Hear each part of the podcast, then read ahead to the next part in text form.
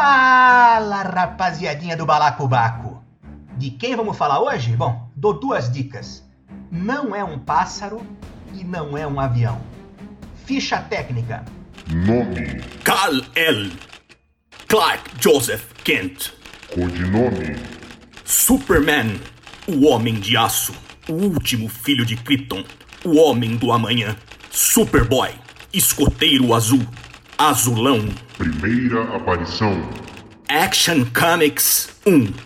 1938. Poderes meta-humanos. Super força, super velocidade e agilidade, invulnerabilidade, longevidade, voo, sopro congelante e também o sopro que derruba tudo, visão, telescópica, microscópica, infravermelha, de calor e de raio-x. Habilidades específicas. Resistência psicológica, moral inabalável, técnicas de redação nível intermediário e a inacreditável capacidade de disfarce completo usando apenas um par de óculos. Afiliações e aliados. Além das clássicas atuações solitárias, também fez parte dos grupos Liga da Justiça, Legião dos Super-Heróis e a tal Família Superman. Área de atuação. Atua preponderantemente na comarca de Metrópolis, mas também salva o universo por meio de ações heróicas praticadas em diversos cantos do cosmos. Principais inimigos. Lex Luthor, General Zod, Apocalipse, Brainiac, Darkseid, Bizarro, Mongul e Senhor Lick. Tendo em vista os argumentos apresentados, inicia-se agora mais um meu, seu, nosso Estante secreta. E hoje é dia do Estante falar daquele que é considerado o primeiro de todos os heróis. Não é um título, digamos assim, tão justo e honesto, porque houve evidentemente outros, mas é considerado o pai, por assim dizer, do super-heroísmo clássico, né? Inclusive o inventor da cueca por cima da calça. Ninguém mais, ninguém menos que Superman. E para falar dele, estou aqui mais uma vez com Tiago e Tatato, né? E a gente vai começar dizendo qual foi a melhor história, o melhor arco, a melhor fase, o melhor eh, qualquer coisa do Superman. E eu começo citando a forma como o Superman foi usado para combater a Ku Klux Klan. Eu não sei se estou pronunciando corretamente, não faço questão de pronunciar corretamente também. Vou chamar a partir de agora de o Klan, que é se algum ouvinte não sabe, uma organização racista é, norte-americana. E o Superman, que é de criadores judeus, né, ele foi usado por meio do seu programa de rádio para ridicularizar o clã. Mas o ouvinte vai perguntar, mas como assim ridicularizar? Precisava? Sim, precisava. Naquela época, eles frequentavam palácios, assim, frequentavam a Casa Branca. Era, vamos dizer assim, com, com muitas aspas, uma organização, mais um tanto de aspas, respeitada. E o Superman começou a usar o sistema da comunicação, da ridicularização, para fazer com que né, mostrasse que aquele, né, aquele rei de lençol estava nu em seu racismo. Então, para mim, é, em que pese todas as histórias maravilhosas de gibi, do filme, que é uma coisa de uma grandeza assim ímpar, eu coloco é, aqui o combate que o Superman fez ao a Ku Klux Klan, o clã, então, para mim, não tem como não, não, não, citar isso. E essa dica foi dada pelo livro Freakonomics. Então, se alguém não leu, recomendo que leia, é interessante. E eles falam exatamente disso. É uma passagem. Eu ia escolher Crise nas Infinitas Terras, que eu acho que o Superman está super bem retratado ali, dramaticamente, em termos de aventura e tal. E para a altura dele tem que ser sempre um troço mais cósmico. Mas me lembrei agora, bem quase na véspera de gravar, no momento de gravar, desse combate ao clã. Então é isso aí, eu fico com essa fase, esse arco, essa aventura real do Superman. É, eu lembro, assim, eu, eu, nunca li muito o gibi do Super-Homem, é, era, o que eu, não, era o que eu acabava não comprando ou não ganhando, né? Ganhava outras coisas, comprava outras coisas, mas tem um que me marcou muito da época da nossa, né, nossa idade de ouro, nossa infância e tal, que é aquele Melhores do Mundo, uma história que nem é só do Super-Homem, o Super-Homem e o Batman, e eles fazem uma troca, né? O Super-Homem vai para Gotham, Batman vai para Metrópolis. É, é, uma história que envolve uma sacanagem que o Lex Luthor e o Coringa estão fazendo, comprando uns orfanatos e tal. Então, junta aquela coisa dos dois serem órfãos e desbaratarem um esquema que tem a ver com isso. É uma história muito legal, cujo argumento é do Dave Gibbons e a arte não é, mas a arte é muito parecida com o traço dele, é muito bonita. Né? Tem aquela pegada meio do Watchmen, assim, as cores, os, o, alguns painéis com a, com a vida, as, as, cenas assim, né, nas cidades ali e tal, é um troço muito bem feito, muito bonito.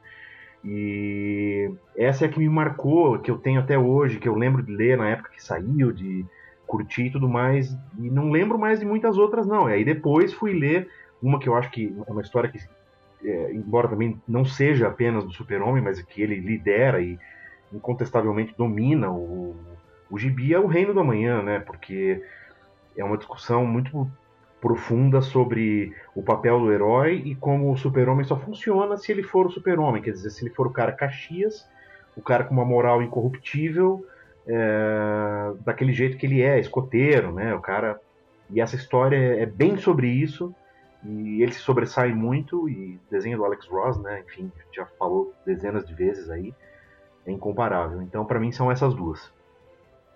É, então, é, só para acrescentar essa do que o, que o Thiago citou, que é do Reino da Manhã, nessa discussão aí, principalmente do papel do herói, né? Do, do Superman, é Superman Paz na Terra, que é também do Alex Ross, né? Com o roteiro do Paul Dini. Isso aí só para dar uma acrescentada. Ele enfrentando problemas do mundo real. Mas a que eu quero falar mesmo é um arco que foi desde a morte do Super-Homem, passando por Funeral para um Amigo, O Retorno do Super-Homem e a Revanche, é, Superman vs Apocalipse. Porque foi a história, cara, assim, chegou do nada, o vilão já destruiu tudo, já, sabe, Liga da Justiça ficou no chão, na lona, e é, foi uma época que eu estava começando já a, a, acompanhar a DC, né? Porque já tinha um pouco, mas assim, na época eu me lembro que pulou, eles meio que adiantaram né, a cronologia, daí ficou meio que bagunçado, daí a gente ficou perguntando, mas esse Guy Garner tá com um anel amarelo, do nada, assim, uma jaqueta de couro tal, um negócio meio bizarro, sabe? Mas foi, foi legal, foi legal, isso aí. Sacudiu, não foi tão importante assim como a crise, né, para o meio editorial, no caso, mas para sacudiu mesmo a parada. Teve a conspiração no Cadmus, o Lex Luthor era na realidade o Lex Luthor Júnior, que era meio que um clone do, do Lex Luthor. Cara, era mas não era bem louco, mas não era bagunçado, sabe? E acabou reverberando assim, trans, os eventos, né? Transformou teve uma história que não, não, não foi bem um spin-off, mas foi consequência, né, que a cidade do Hal Jordan, o, o Lanterna Verde, foi destruída. Veio uma saga aí, o Crepúsculo Esmeralda, e o cara virou um dos maiores vilão, vilões da época. Sabe? É, toda essa saga aí, e o Apocalipse depois se descobriu que ele foi uma criação do ancestral do, do Kal-El, sabe? Eu achei bem massa o negócio, para mostrar assim que, olha, Kryptoniano não é todo mundo. A, a, casa de El não é toda, né, de cristal, não é toda com o passado limpinho, né? Então essa fase eu gostei muito, me impactou. Cara, foi foi notícia, no telejornal deu, ah, o Superman morreu, sabe? O negócio foi um acontecimento. Então, para mim, foi esse arco aí, da morte até a revanche. Ó, para que ninguém, desde já eu aviso, para que ninguém ache, suponha que tenha sido uma provocação, não é uma provocação. Eu mandei o roteiro, já vai fazer quase uma semana, porque a gente atrasou a gravação. Aliás, faz uma semana que eu mandei o roteiro e eu já avisei que eu ia falar mal justo dessa fase que a Tata elogiou. Então eu não vou falar mal por pirraça. Eu já, já é sabido que eu vou falar mal dessa fase. Sim, sim. Quero deixar isso avisado para não parecer, pô, esse gravata é um filho da puta, né? O cara acabou de elogiar, ele. Ah, na frente Não. Ai, ai. Eles são testemunhas que já estava avisado faz uma semana que ia falar mal disso. Ele falou bem Cara, se, se, se essa saga, se esta saga fosse o, o principal, cara, tu fala mal do Aquaman, cara. Se fosse, pra, se fosse pra brigar, brigaria pelo Aquaman, não pelo, por essa fase, mas tudo bem. Não, eu não tenho. Quero deixar bem claro que não tenho nenhum tipo de restrição ou preconceito. Segue o baile. Vamos falar agora, vamos falar. Cada um cite aí um de cada um. Quem foram os melhores? Argumentista e desenhista do Superman. E começo aqui citando John Byrne. John Byrne, para mim, John Byrne eram os dois, argumentista e desenhista. Um excelente argumentista e um excepcional desenhista, com traço próprio, com estilo tal. E até hoje, tirando essas coisas né, de, de Alex Ross tal, até hoje eu acho o Superman do John o mais com cara de Superman para mim, assim, né? É, para mim, pelo menos. Então eu fico como melhor argumentista John Byrne, que nada mais nada menos foi o cara que reescreveu a história do Superman pós-crise. Né? Ele fez, a, a, recontou a origem do Superman, fez uma coisa muito mais interessante, muito mais, aspas, aí, atualizada para o que era a época, e desenhou tudo isso. Foi escrevendo e desenhando. E ele, imagine, ele, o John Byrne tem um, um, um traço pessoal, não estou dizendo traço de desenho, ele tem um traço pessoal, profissional, que quando ele passa por uma editoria, por um gibi, por um quadrinho, muda completamente nunca mais a coisa é a mesma. Não importa qual é, personagem que ele pegou, que é, é isso aí. Então eu fico por uma questão de também de justiça histórica, porque é um cara hoje em dia muito pouco mencionado. Ele não entra naquela figura dos super medalhões, quando a molecada fala, né? Como Alex Ross, outros que merecem estar ali, né? Mas também não é um sujeito que, que é do baixíssimo escalão, aqueles que cumprem tabela. Ele é bom, era muito bom, e era assim o cara de quem eu era fã mesmo nos quadrinhos, de desenho e de argumento. Então, Superman, melhor argumentista, melhor desenhista, para mim, John Byrne. Bem, como eu disse, eu não tenho uma, uma história com o Super-Homem, não é um gibi que eu lia, que eu colecionava, que eu, que eu conheça bem as fases e os arcos, então eu vou dar uma resposta óbvia e fácil, né, que é Alex Ross e Mark Wade, por causa da história do Reino do Amanhã. O que essa história faz, é, no sentido de discutir a ética do herói, a função do herói na sociedade, e, e como é que o herói tem que ser para aquilo dar certo, para aquilo funcionar, né, para não virar aquela coisa cínica que a gente está podendo ver agora, por exemplo, em The Boys, né? Quem está vendo a série aí no Amazon, quem já leu o gibi, é, é uma história em que, vamos dizer assim, o herói tem um excesso de humanidade, né? Ele tem uma é, ele posa de bonzinho, mas na verdade é um bando de filhos da puta que só fazem sacanagem, né?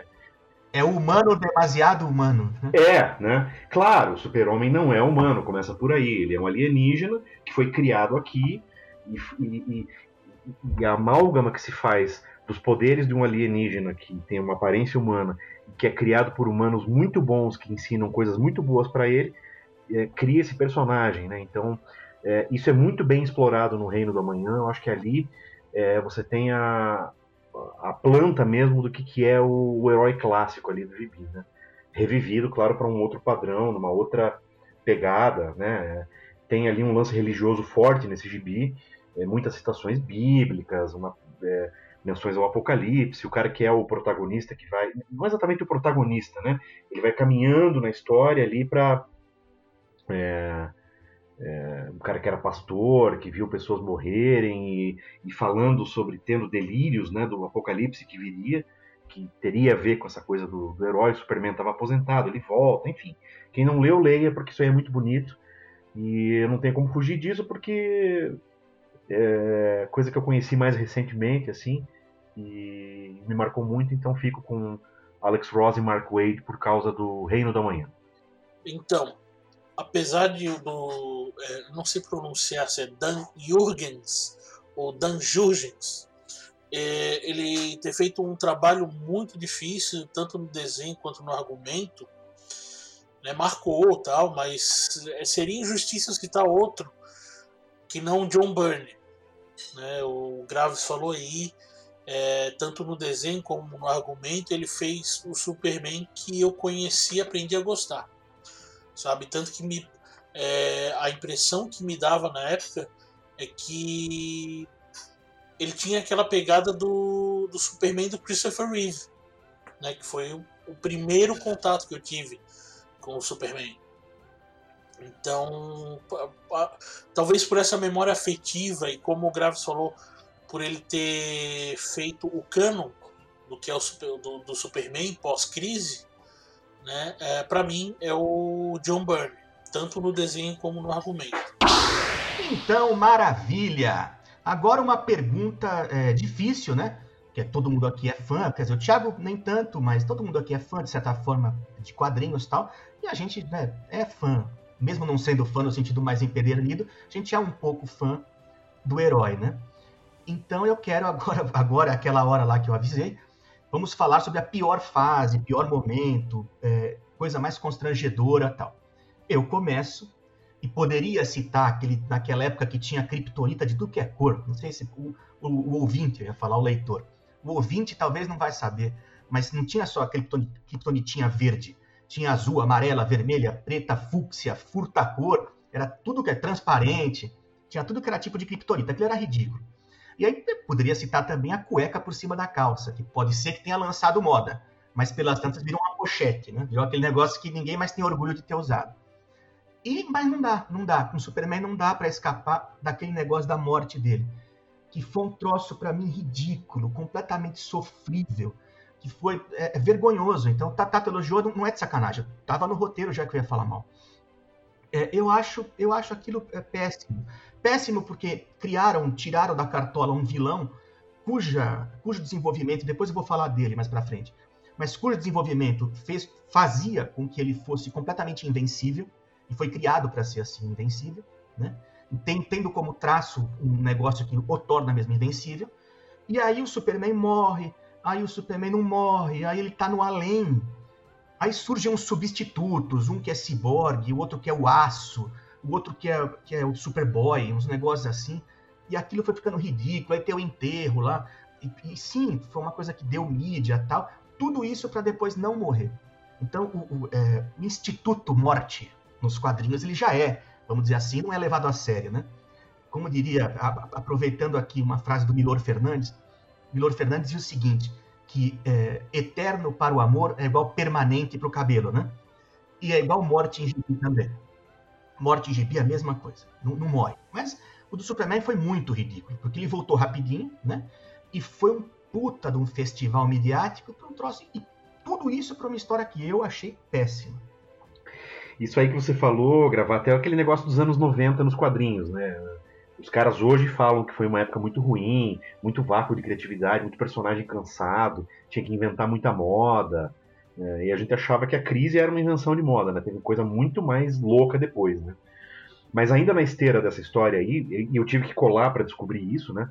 Mas coincidentemente eu ganhei de um amigão meu, aliás, ele ouve o podcast, um abração para você, Bana. É, ele me trouxe aqui, ele estava de mudança, ele ia jogar umas coisas fora, ele trouxe uma caixa cheia de formatinho, Homem-Aranha, vários gibis e tal, e tinha um gibi do Superman é, que, que era, ele tá com uma roupa diferente, ele, ele, ele na verdade ele, ele, virou dois Supermans, ele, um azul, um vermelho, né? Eu Sim. dei uma folhada naquilo, também é uma tentativa de, logo depois disso, criar alguma coisa diferente ali, mas é, é muito confuso, é muito bobo.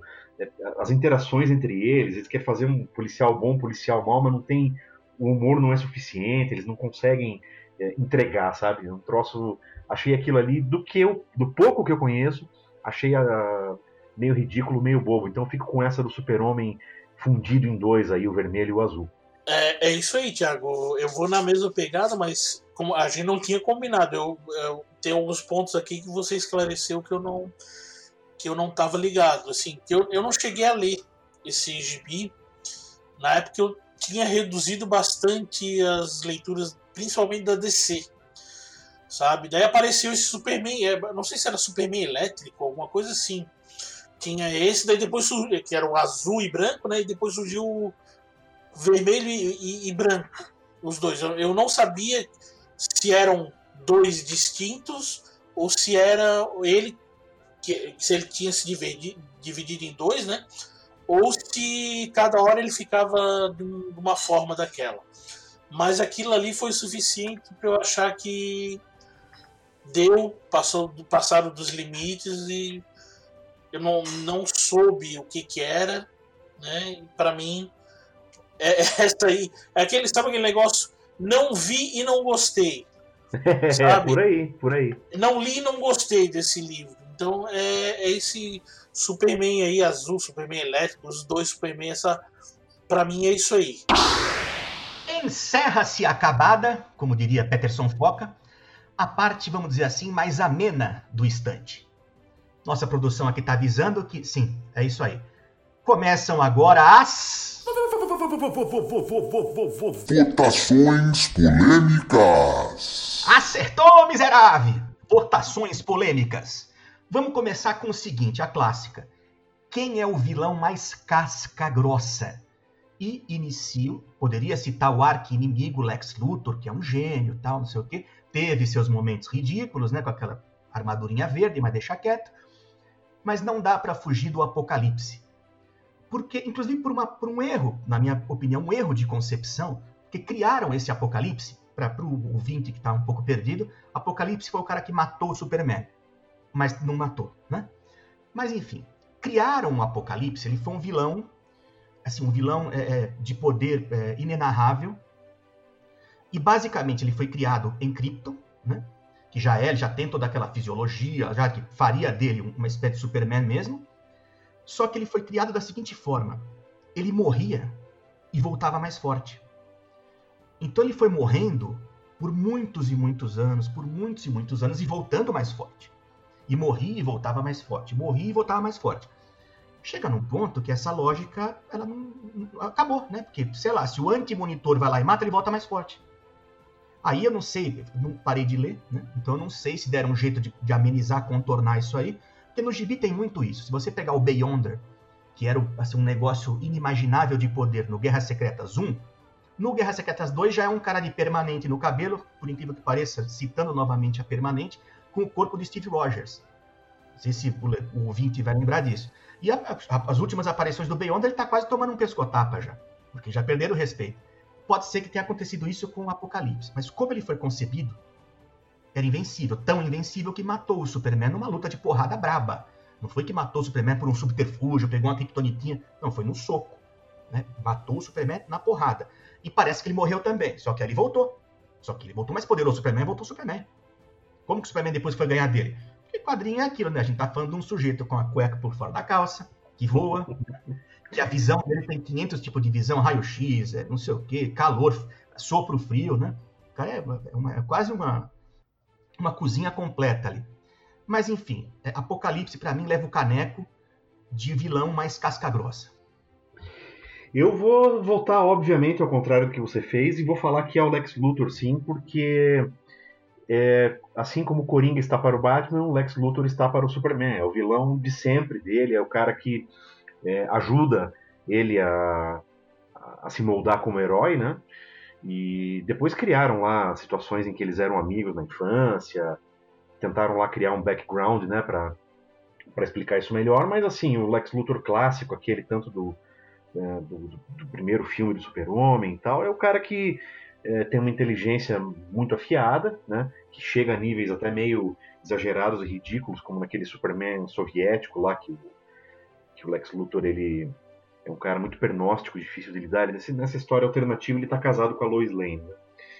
É, mas ele é o cara que sem poder, sem superpoder nenhum, só com intelecto ele desafia e coloca o Superman em várias frias e, e nas caras e problemas sérios. Né? Ele consegue, é, mesmo sendo um humano mortal comum, ele consegue criar muito problema para o Super-Homem. Então é, embora seja meio óbvio, mas eu vou votar no Lex Luthor como o cara que é o, o vilão que mantém o Superman sempre tendo que ficar atento e ligado, porque senão ele toma uma rasteira ali. Então eu voto no, no careca aí. Então vocês citaram aí dois bem fortes, né? Forte que eu digo é, é, na concepção, né? O Apocalipse ele não foi derrotado, né? Como o Gravata falou.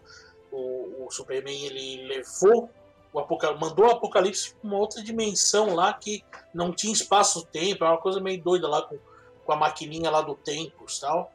Então ele não o derrotou na porrada. O Lex Luthor consegue fazer super, um super-homem opressor. Mas o Darkseid, nas várias mídias e histórias, ele é quem tira o super-homem do sério, o Superman, e consegue extrair o máximo do Kal-El. E nem contra o Apocalipse ele vai full Superman, sabe? Ele tira o pé do freio total e, e, e vai para cima. Darkseid no, na série animada, nos quadrinhos. O Darkseid é quem consegue tirar o cara do sério e, e emputecer mesmo, assim, sabe?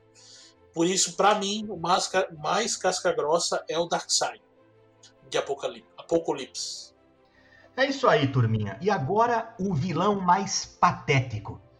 Bom, Superman é uma criação antiga, é claro que vai ter um monte de vilão, é natural que tenha aqueles que são bem é, né, pernósticos e tal. Mas, inclusive, o impulso pode levar a cravar bizarro, né? O bizarro é demais.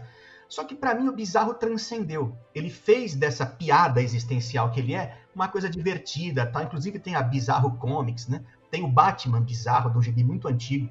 Eu acho que eu pus no WhatsApp para vocês verem, não sei. Mas tudo isso não chega perto do que eu acho ridículo, aquele senhor que eu não sei falar, que é uma espécie de Mitsplick. Mr. Mitsplick. Mr. Splatnik. Enfim. E ele é, é, é, aparece do nada. É uma espécie. Ele tem, ele é, eu fui ver, fui checar. Eu lembrava, tanto no desenho quanto no gibi, que ele fazia o que ele quisesse. Ele tinha todos os poderes, era, era um deus, assim. E é verdade, ele tinha é, onipotência, onipresença, onisciência.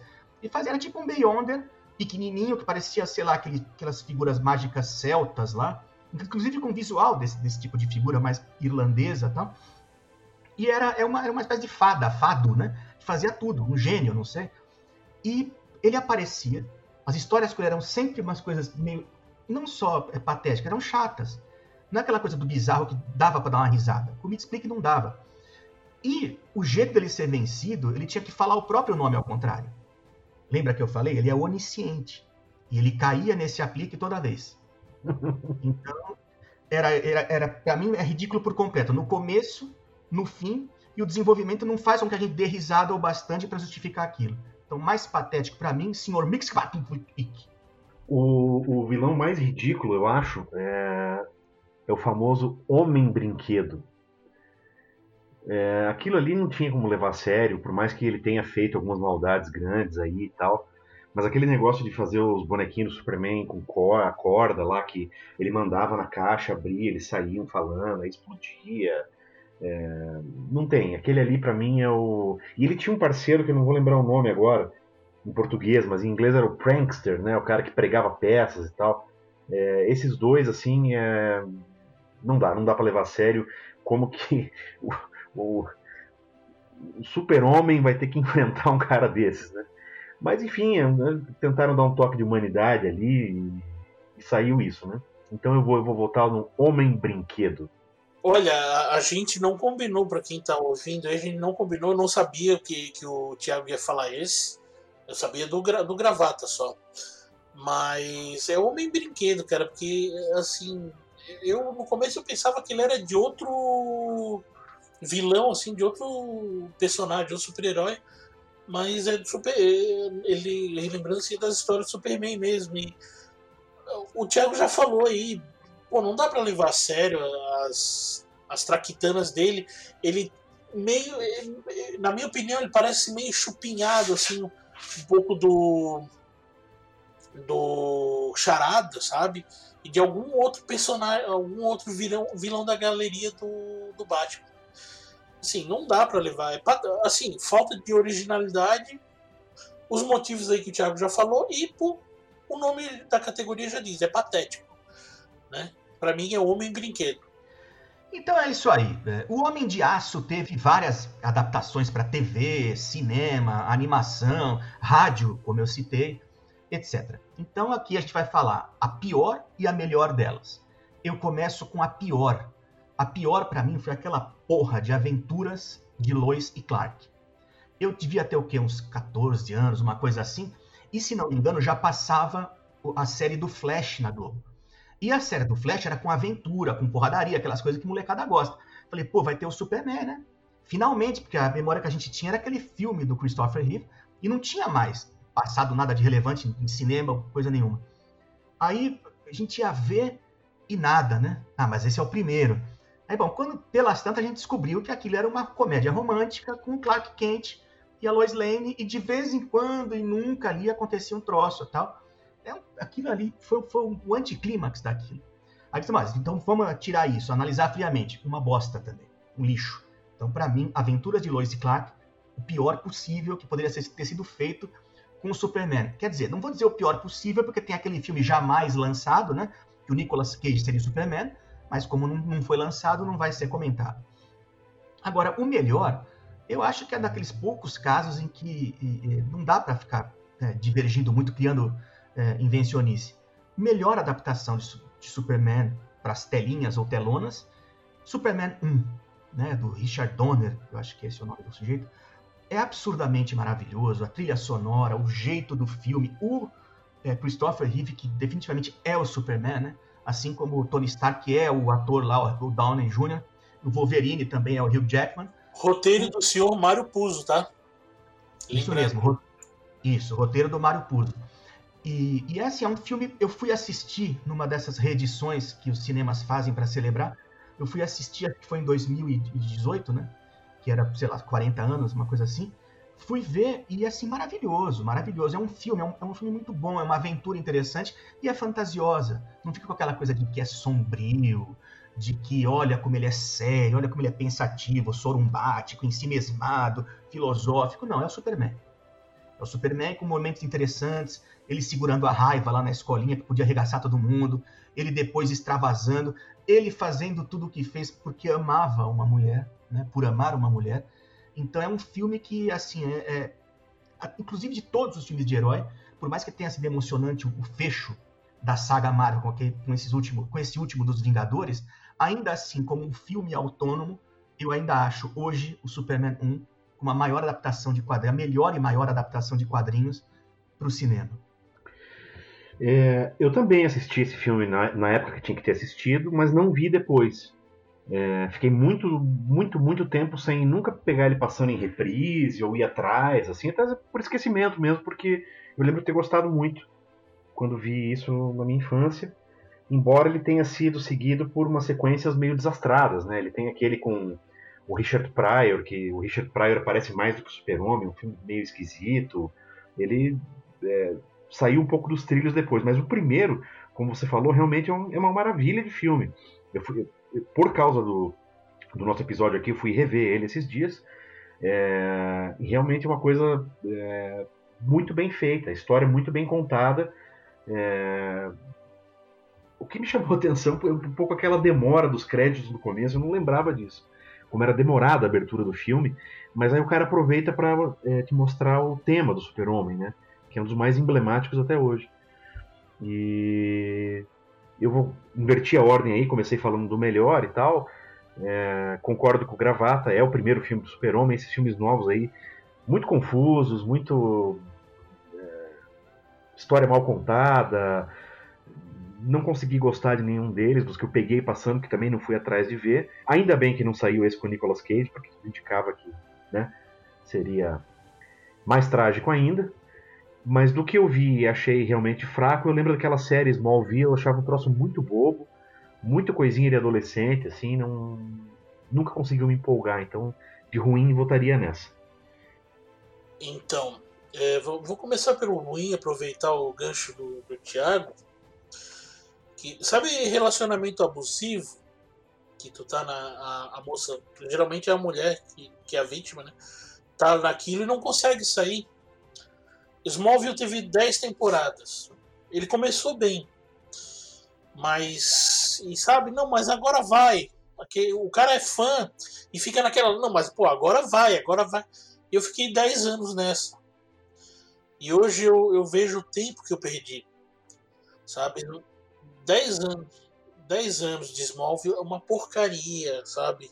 Mas, apesar de ter o melhor Lex Luthor, na minha opinião, melhor interpretação de Lex Luthor do o ator é Michael Rosenbaum, sabe? Ele foi dando a gênese do, do personagem muito foda, mas a série é, não, para mim não é, é Smallville, a pior coisa que já foi feita, junto com o Lois Clark e com uma outra coisinha aí. Mas de melhor, para mim, eu vou com vocês e vou acrescentar, não sei se o Thiago conhece, que é o Superman 1 e 2, né, foram filmados juntos. É, é, e tem a versão Richard Donner Cut 2 e a versão expandida do 1.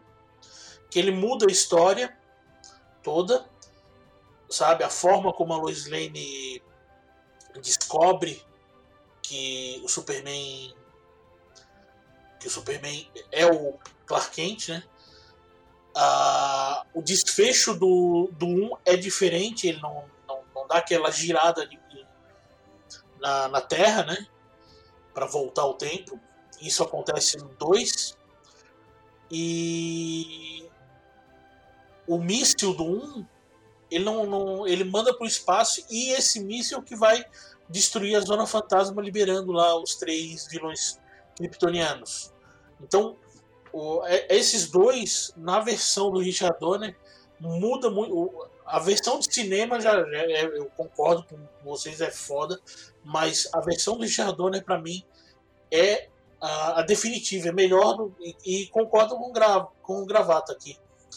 É, como filme de super-herói, como não como saga, é, é, o melhor que, que já foi feito, a melhor interpretação.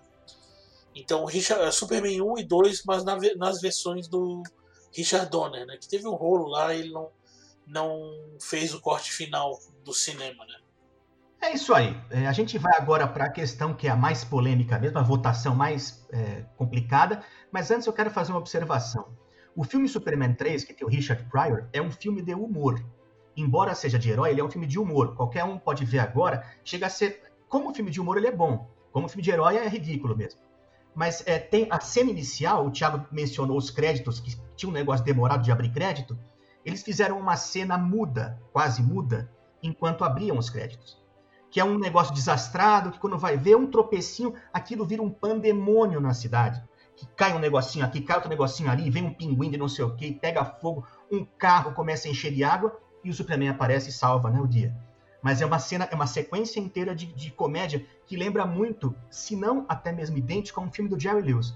Mas não, agora que me veio esse insight, eu não vou saber o nome do filme do Jerry Lewis. Mas é isso aí. Então, agora sim, a votação mais casca-grossa numa porradaria, luta franca, vale tudo que tenham a mão. Superman versus Thor. Quem será que leva? Começa dizendo o seguinte, né? O Thor é um deus, é imortal, ele tem uma força, uma resistência, né? um negócio assim. É... não é, não, não, seria longe de ser uma luta que acabaria rápido e que não deixaria é, sequelas mas eu ainda acho que o Superman arregaça. Porque ele, assim, não dá para nós nunca brigaram, né? A série, os dois. Teve algum encontrão em quadrinhos desses que fazem aí, mas nem sei se teve. Mas se teve, é sempre um troço meio é, é, jogo de comadre. Mas eu acho que em força total, né? Tirando o pé do freio, Superman e Thor, Superman massacra o Thor. Não vai ser um massacre fácil, né? não vai ser um massacre rápido, mas vai ser um massacre. É a minha opinião seria uma luta muito interessante de ver. Eu acho que nessas condições de temperatura e pressão, de ir até o fim, tirar o pé, o Superman vai acabar ganhando, não tem como, né? Mas, considerando quem ele é, o desfecho disso, tirando essa, essa condição, né? É a condição de ir até o fim e ele tirar o pé. Se fosse uma luta é, observando ali as condições normais de temperatura e pressão, o que eu acho que aconteceria, o Superman deixaria o Thor ganhar e apertaria a mão dele no final. é isso que ele faria. É, mas em, em, condições extremas, vai dar Superman, não tem como. É, esse é o, é o desfecho natural. Olha, apesar de que na mesma época que eu conheci o Superman, também conheci o Thor, aquele, aquelas desanimações da, da Marvel, né?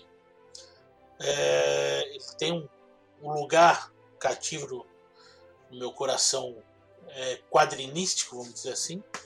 Mas eu acho que Superman.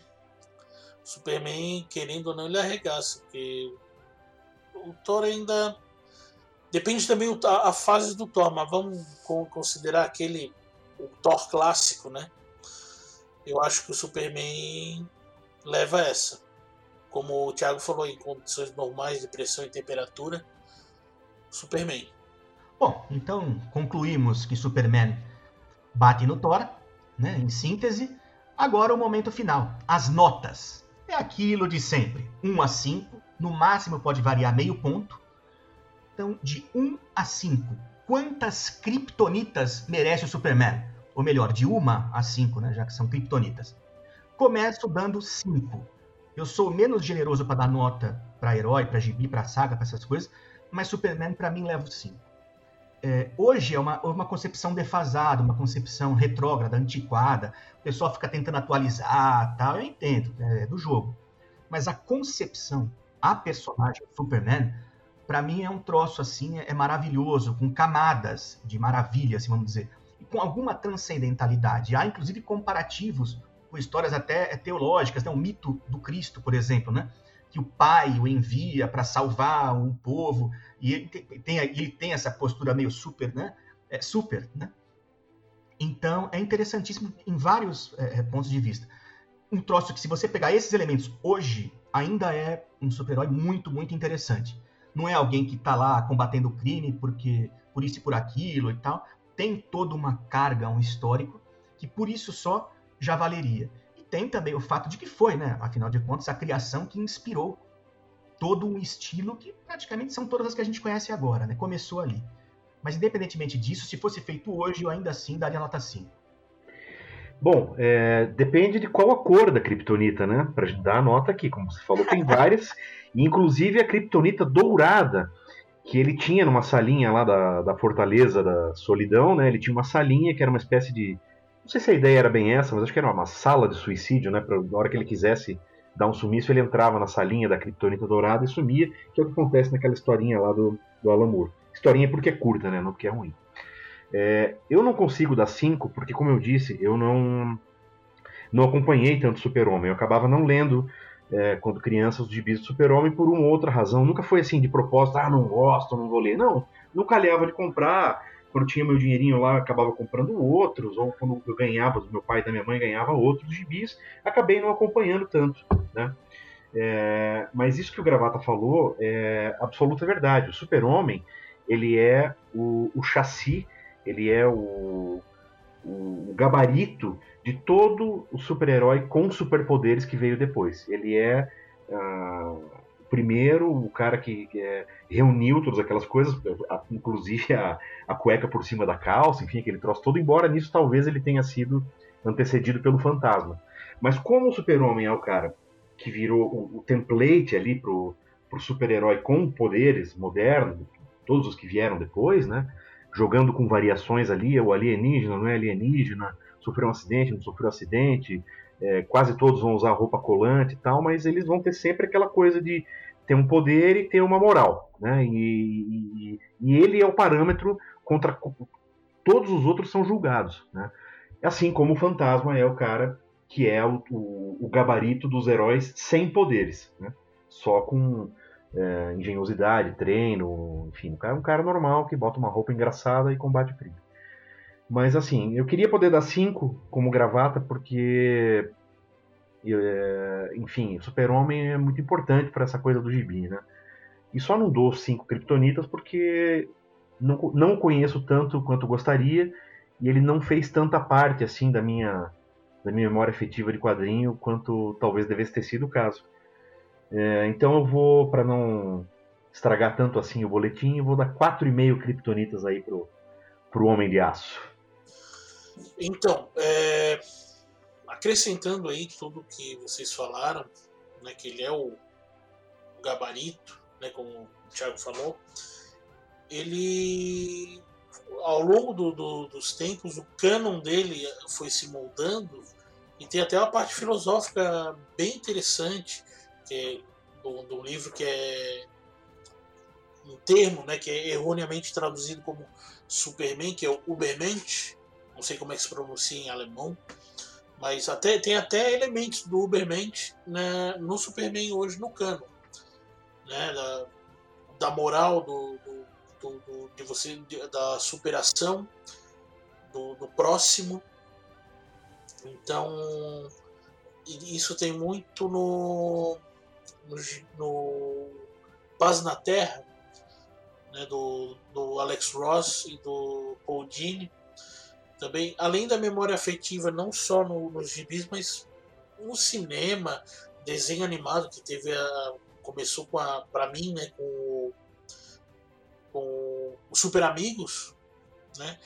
Então tem toda uma história, assim, muita coisa que acho que foi um dos que eu mais gastei, tirando é, gibi mensal, foi o que eu mais gastei tem um box aqui dele, tudo. Então eu não posso dar menos do que 5 criptonitas para ele. Em sendo assim, 5, 4,5, 5, como só tem variação de meio ponto, 5. Superman levou a nota máxima. Aconteceu num outro lá, né? Acho que foi o Homem-Aranha, não é? que, que foi o Batman. Foi o Batman, acho, né? Um que eu dei 4,5 e aí, mas aí os 5 de vocês. É, ganhou. Batman. Foi Batman. É, então é isso aí. Essa é a nossa matemática aqui. E agora, é, feliz ou infelizmente, né? Estamos acabando aqui mais um episódio do Estante Secreta. Agradeço a você que acompanhou até aqui, aos meus colegas de, vamos chamar assim, bancada, né? E quiser, se você que está ouvindo quer dar umas dicas, quer, quer corrigir alguma coisa, quer sugerir alguma pauta, procura a gente no Twitter, Estante Podcast, lá no Twitter. Tem também o nosso e-mail, estantepodcast.gmail.com. E tem o nosso telefone que aparece na tela logo depois do encerramento aqui do, do podcast também. Abro aqui para os amigos se despedirem. Obrigado a você que veio até aqui conosco. É sempre um prazer. Agradeço aí o Gravata e o Tatato por mais essa mais esse episódio de muita diversão. Me fez ler muita coisa boa esses dias aí para estar tá afiado pro episódio. E esperamos você no próximo, vai ser legal, esteja junto conosco. Um grande abraço. Então, eu falei no, no último episódio que não tinha feedback, não tinha amigos é, ouvindo o podcast, mas eu estava errado. Tá? Eu tenho uns brothers aí, uns amigos que estão ouvindo sim. Um abraço para vocês. E um abraço também pro Thiago, pro Gravata. Vocês têm feito isso aqui sensacional. Tá? Gostando muito. Eu sei que já falei outras quantas vezes isso, mas muito obrigado a todos. Aos amigos da bancada e aos amigos ouvintes. E até a próxima. Grande abraço. É isso aí, é isso aí. Eu lembrei, o Tatato falou dos amigos, eu, me veio, me ocorreu o Peterson Foca, que ele sempre citava os amigos dele. Né, queria mandar um abraço aí pro Manjubinha, pro Peidorra, Pezão, Meia-Noite, Peidorreiro. Era tudo esses caras assim com esses nomes, né? Aí eu até ia, ia fazer saudação para eles, mas não ia dar, né? Mas é isso aí, é isso aí, gente. Muito legal, muito obrigado e até a próxima. De quem falaremos? Aguarde. Peraí, pô. Vinheta. Agora sim. Encerrando. Estante Secreta.